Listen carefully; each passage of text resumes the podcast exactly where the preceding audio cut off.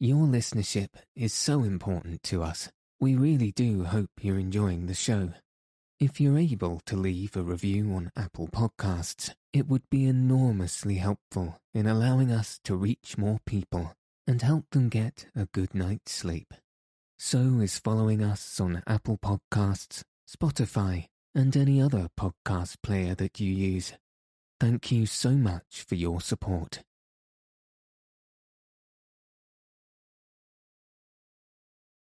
Good evening. Welcome to Send Me to Sleep, the world's sleepiest podcast. I'm your host, Andrew. I'm here to help calm your mind and send you into a peaceful night's sleep. Tonight, I'll be reading chapters 14 and 15 of The Phantom of the Opera by Gaston Leroux. So let your eyes fall heavy and your breath soften as we settle in for a peaceful night's sleep.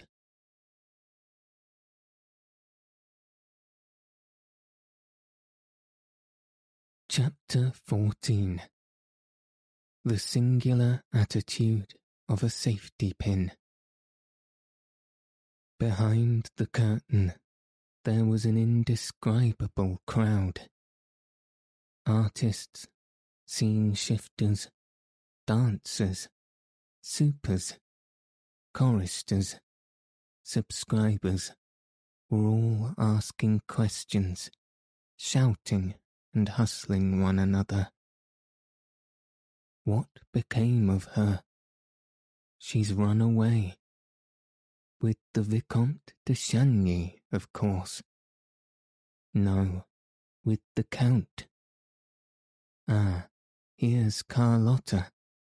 Carlotta did the trick. No, it was the ghost.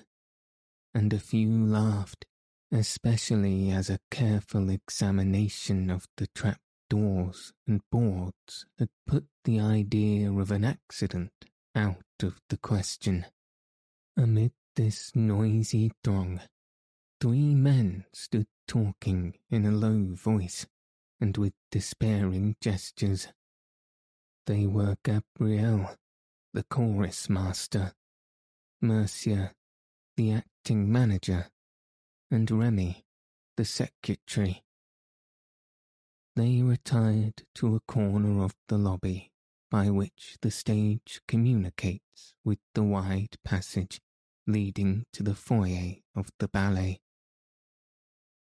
They stood and argued behind some enormous properties. I knocked at the door, said Remy. They did not answer. Perhaps they are not in the office. In any case, it's impossible to find out, for they took the keys with them. They were obviously the managers who had given orders during the last entr'acte that they were not to be disturbed on any pretext whatever. They were not in to anybody. All the same, exclaimed Gabriel. A singer isn't run away with from the middle of the stage every day. Did you shout that to them? asked Mercier impatiently. I'll go back again, said Remy, and disappeared at a run. Thereupon the stage manager arrived. Well, Monsieur Mercier, are you coming? What are you two doing here? You're wanted, Mr. Acting Manager. I refuse to know or to do anything before the commissary arrives, declared Mercier. I have sent for Mifroid. We shall see when he comes. And I tell you that you ought to go down to the organ at once. Not before the commissary arrives. I've been down to the organ myself already. Ah, and what did you see? Well, I saw nobody. Do you hear nobody? What do you want me to do down there? You're right, said the stage manager, frantically pushing his hands through his rebellious hair. You're right. But there might be someone at the organ who could tell us how the stage came to be suddenly darkened. Now Mauclair is nowhere to be found. Do you understand that? Mauclair was the gas man who dispensed day and night at will on the stage of the opera. Mauclair is not to be found, repeated Mercier, taken aback. Well, what about his assistants? There's no Mauclair and no assistants. No one at the lights, I tell you. You can imagine, roared the stage manager, that that little girl must have been carried off by somebody else.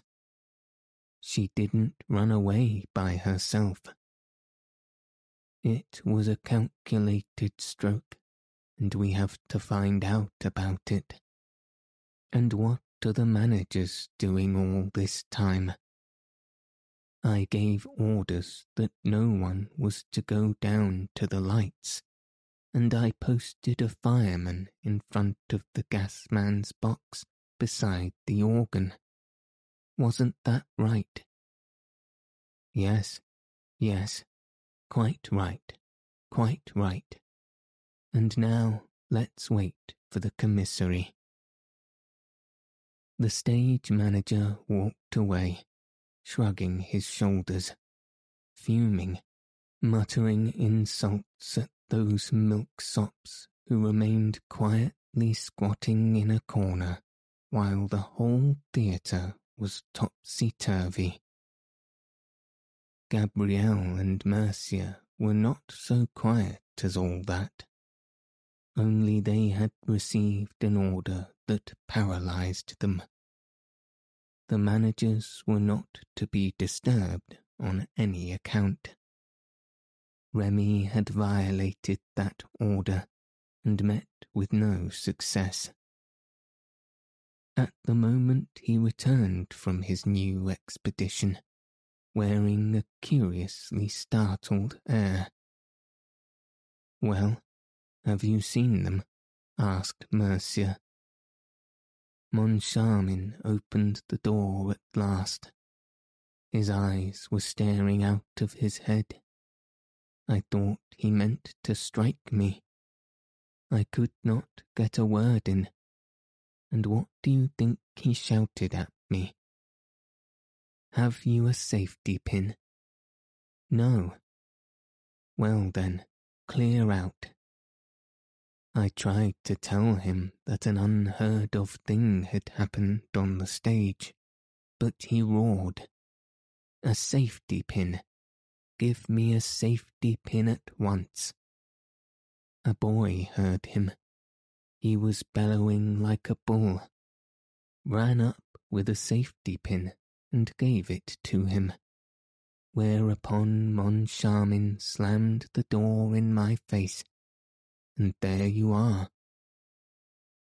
And couldn't you have said Christine Daae? I should like to have seen you in my place. He was foaming at the mouth. He thought of nothing but his safety pin.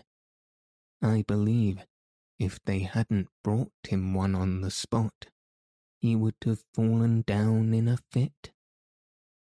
Oh, all this isn't natural, and our managers are going mad. besides, it can't go on like this. I'm not used to being treated in that fashion. Suddenly, Gabriel whispered, It's another trick of the OG's. Remy gave a grin, Mercier a sigh, and seemed about to speak, but meeting Gabriel's eye, said nothing.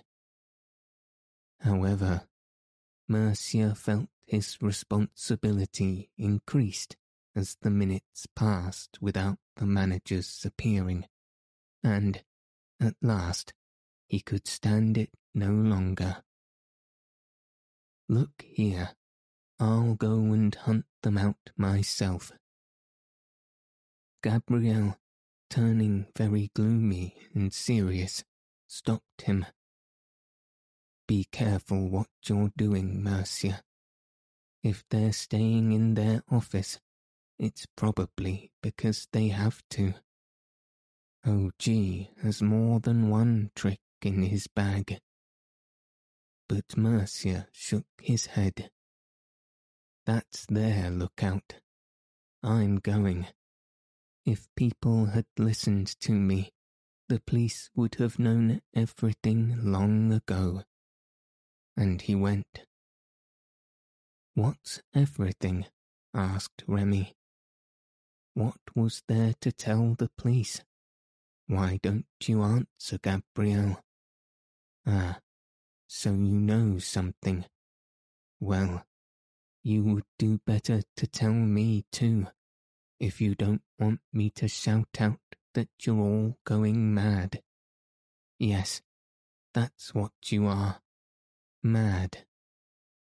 Gabriel put on a stupid look and pretended not to understand the private secretary's unseemly outburst. What something am I supposed to know? he said. I don't know what you mean. Remy began to lose his temper. This evening, Richard and Moncharmin were behaving like lunatics here between the acts. I never noticed it, growled Gabriel, very much annoyed. Then you're the only one. Do you think that I didn't see them? And that Monsieur Parabis, the manager of the Credit Central, noticed nothing? And that Monsieur de la Bordière, the ambassador, has no eyes to see with. Why, all the subscribers were pointing at our managers. But what were our managers doing? asked Gabriel, putting on his most innocent air. What were they doing? You know better than anyone what they were doing. You were there, and you were watching them and Mercier, and you were the only two who didn't laugh. I don't understand.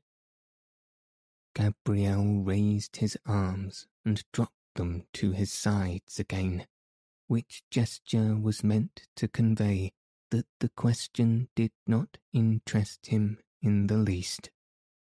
Remy continued. What is the sense of this new mania of theirs?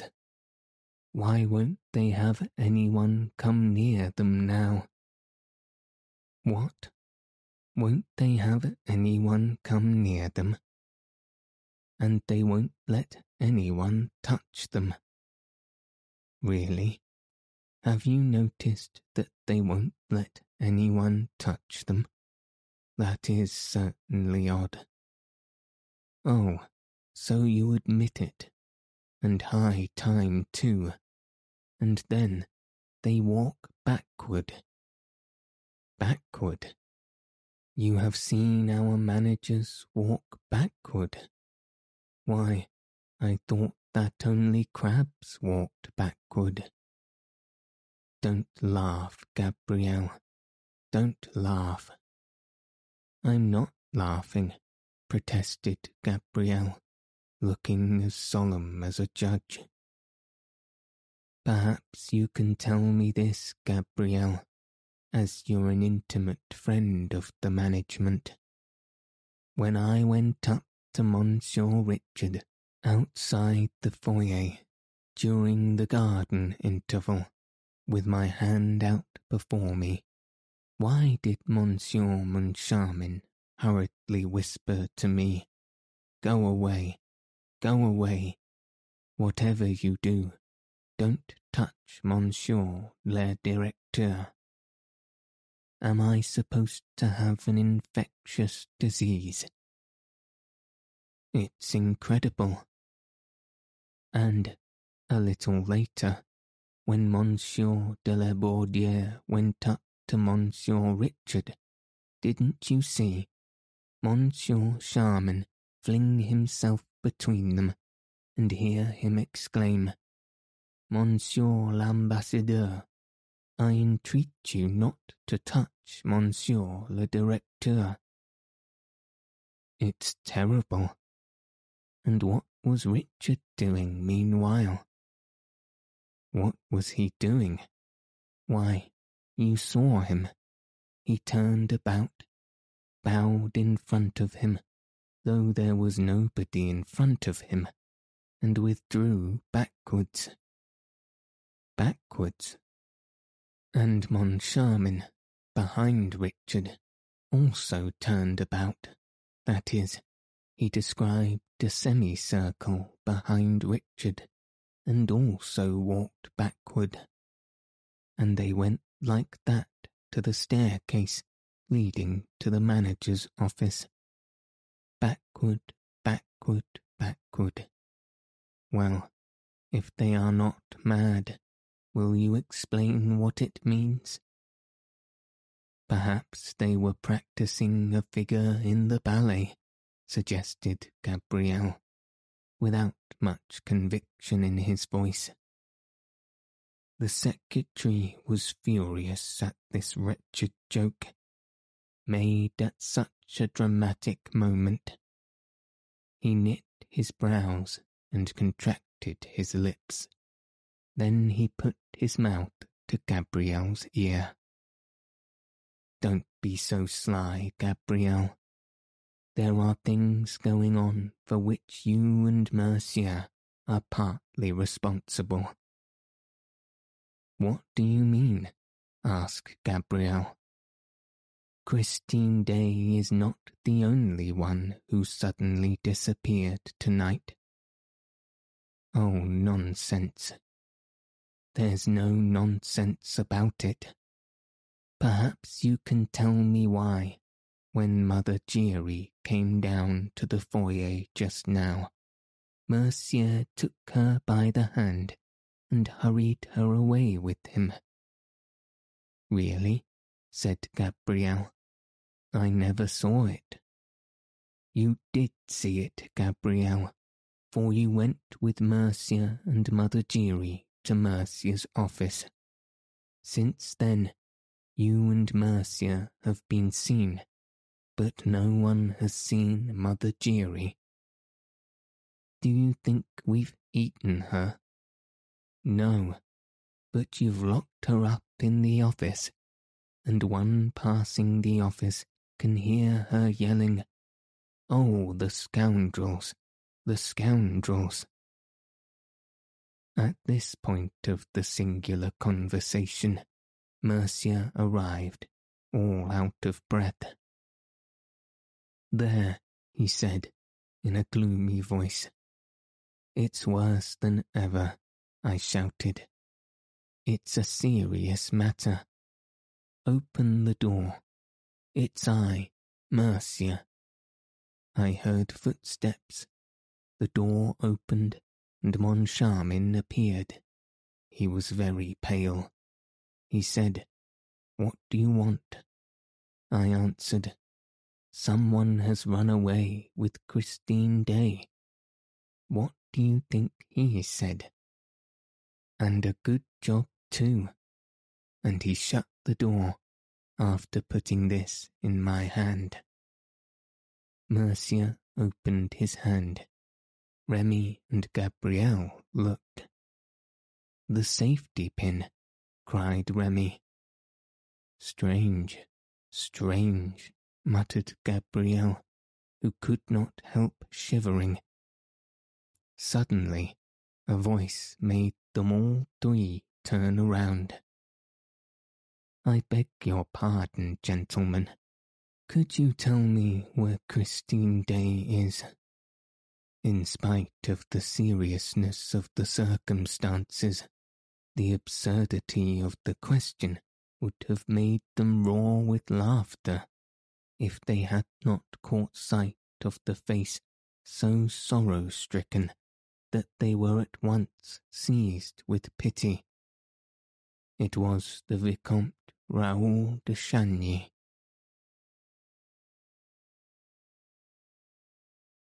Chapter 15 Christine, Christine.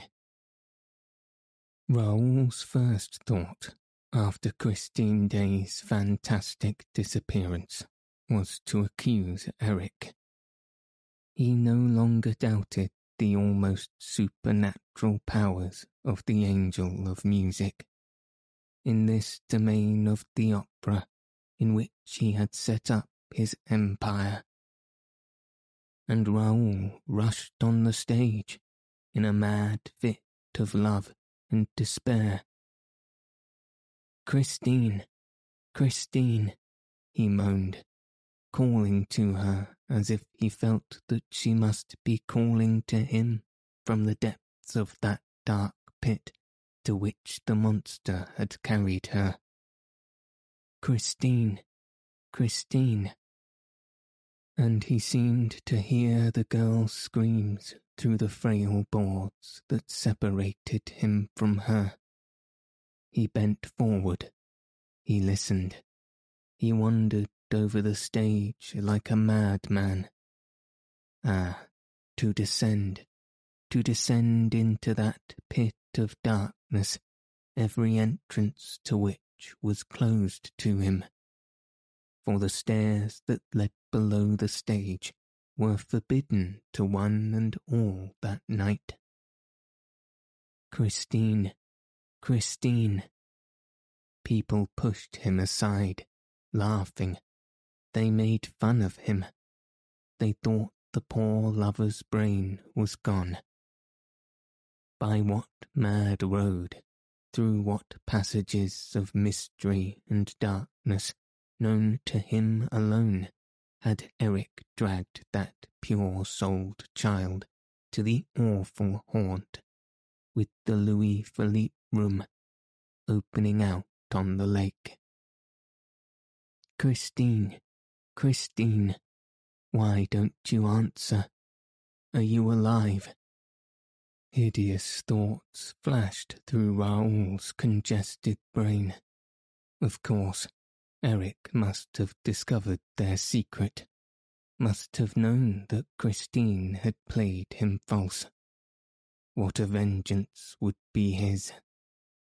And Raoul thought again of the yellow stars that had come the night before and roamed over his balcony.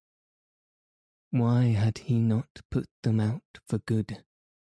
There were some men's eyes that dilated in the darkness and shone like stars or like cats' eyes. Certainly albinos, who seemed to have rabbit eyes by day, had cat's eyes at night. Everybody knew that. Yes, yes, he had undoubtedly fired at Eric. Why had he not killed him? The monster had fled up the gutter spout like a cat or a convict who, everybody knew that also, would scale the very skies with the help of a gutter spout. No doubt Eric was at that time contemplating some decisive step against Raoul, but he had wounded and had escaped to turn against poor Christine instead. Such were the cruel thoughts that had entered Raoul's mind as he ran to the singer's dressing room. Christine, Christine. Bitter tears scorched the boy's eyelids as he saw, scattered over the furniture, the clothes which his beautiful bride was to have worn at the hour of their flight. Oh, why had she refused to leave earlier? Why had she toyed with the threatening catastrophe? Why toy with the monster's heart?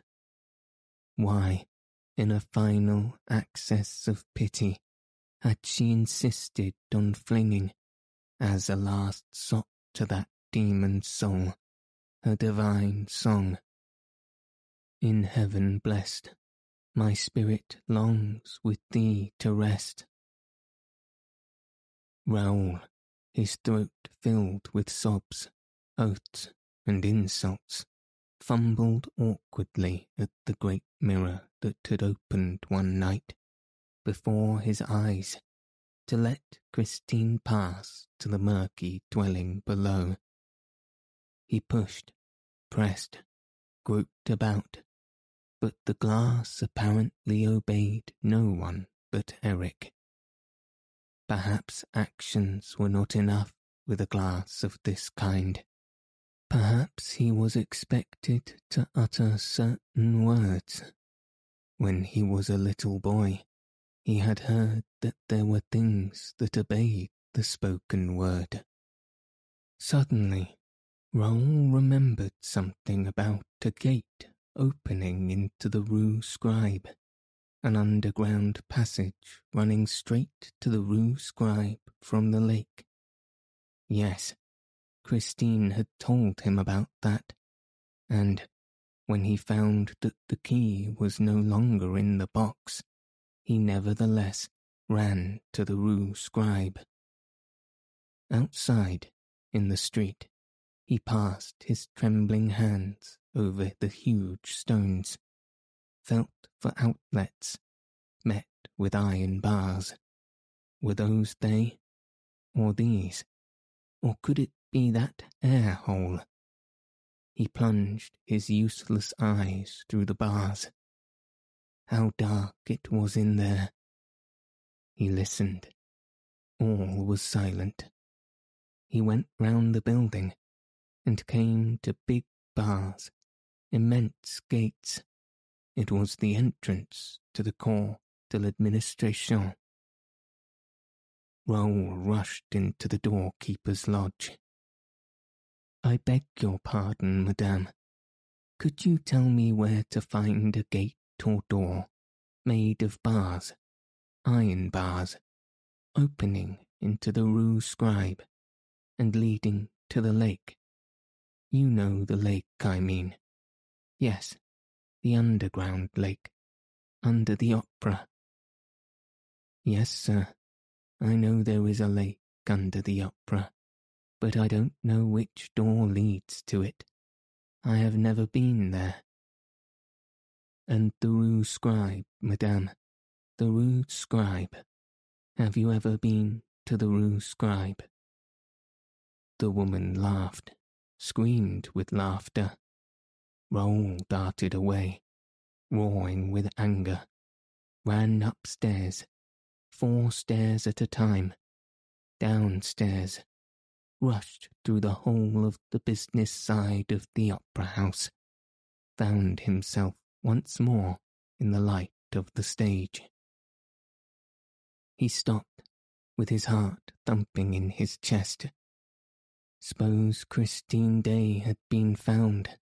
He saw a group of men and asked, I beg your pardon, gentlemen.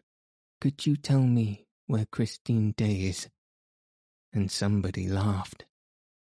At the moment, the stage buzzed with a new sound, and, amid a crowd of men in evening dress, all talked and gesticulating together, appeared a man who seemed very calm and displayed a pleasant face, all pink and chubby cheeked.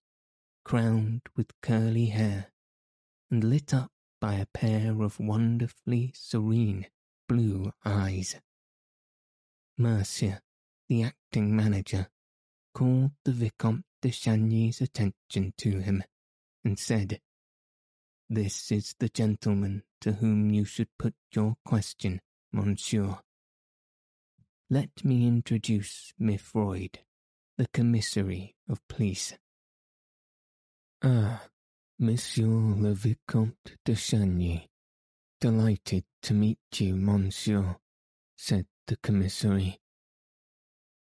Would you mind coming with me?